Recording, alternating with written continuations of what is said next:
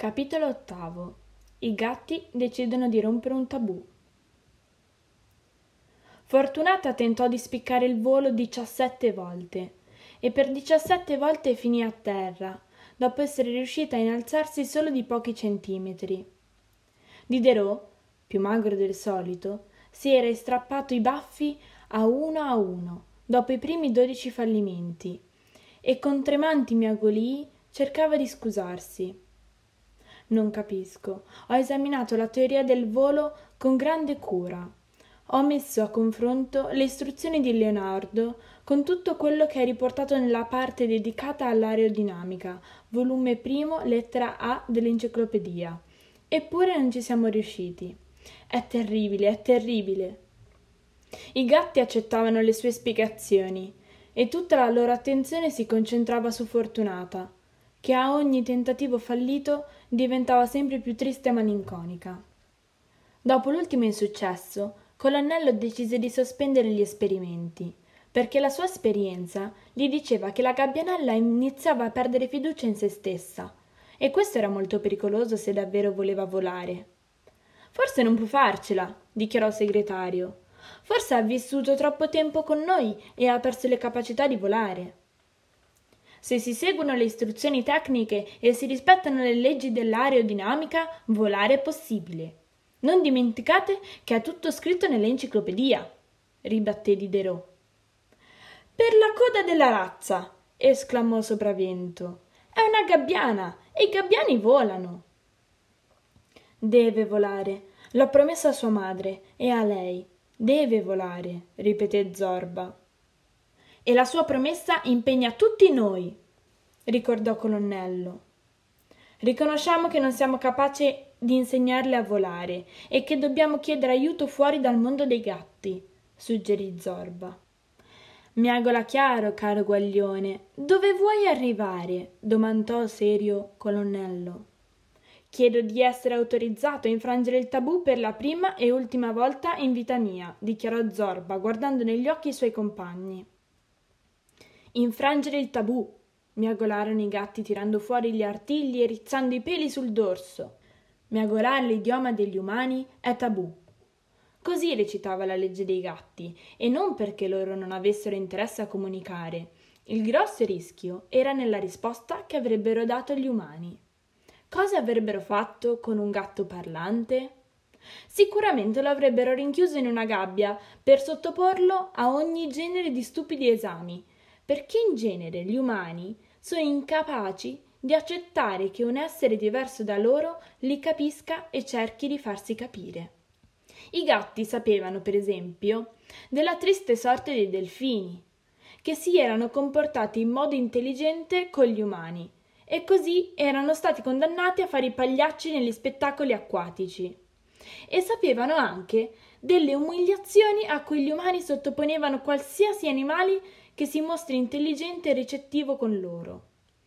Per esempio i leoni, i grandi felini, obbligati a vivere dietro le sbarre e a vedersi infilare tra le fauci la testa di un cretino, o i pappagalli, chiusi in gabbia a ripetere sciocchezze. Perciò miagolare nel linguaggio degli uomini era un grandissimo rischio per i gatti. Tu rimani confortunata. Noi ci riteniamo a discutere la tua richiesta ordinò Colonnello. Durò ore e ore la riunione dei gatti, ore e ore durante le quali Zorba rimase sdraiato accanto alla gabbianella, che non nascondeva la sua tristezza per non saper volare. Era ormai notte quando terminarono. Zorba si avvicinò per conoscere la decisione. Noi gatti del porto ti autorizziamo a infrangere il tabù un'unica volta. Miagolerai con un solo umano, ma prima decideremo tutti assieme con quale, dichiarò solennemente Colonnello. Capitolo nono La scelta dell'umano. Non fu facile decidere con quale umano avrebbe miagolato Zorba i gatti fecero una lista di quelli che conoscevano, ma li scartarono tutti, uno dopo l'altro. René Lo chef della cucina è senza dubbio un umano giusto e buono. Ci mette sempre da parte una porzione delle sue specialità, che segretario e io divoriamo con gusto. Ma il buon René si intende solo di spezie e di pentole, e quindi non ci sarebbe di grande aiuto in questo caso, dichiarò il colonnello. Anche Harry è una brava persona, comprensivo e gentile con tutti, anche con Mattia, a cui perdona abusi terribili, terribili. Come farsi il bagno nel pacciuli, quel profumo che puzza in modo terribile, terribile.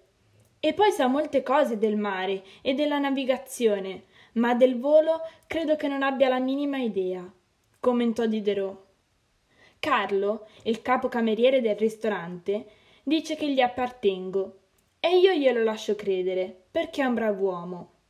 Purtroppo si intende di calcio, di tennis, di pallavolo e di molti altri sport, ma non l'ho mai sentito parlare del volo, spiegò il segretario.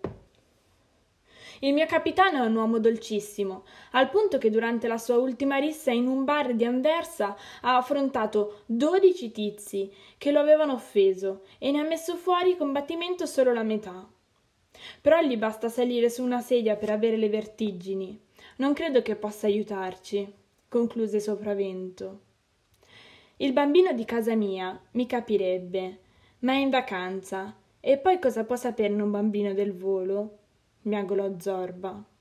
Mannaggia, è finita la lista, brontolò colonnello. No, c'è un umano che non è sulla lista, spiegò Zorba. Quello che vive con Bubulina.